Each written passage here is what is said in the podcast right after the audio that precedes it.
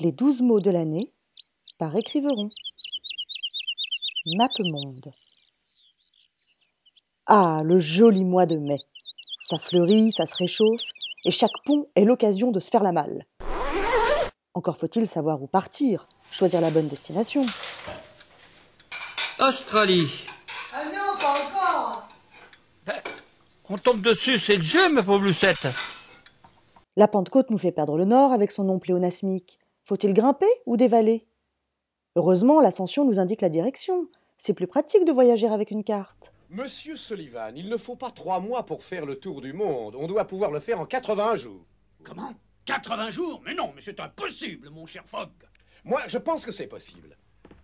Les nouveaux moyens de transport ont rapproché les pays et les peuples. Point de départ, Londres, évidemment. Londres, Paris, Paris, Brindisi, Brindisi, Suez, par train et bateau,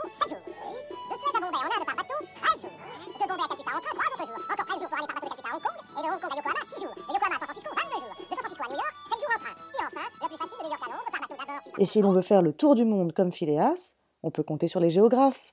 Pensez qu'une map monde représente les deux hémisphères côte à côte, sur une carte plane.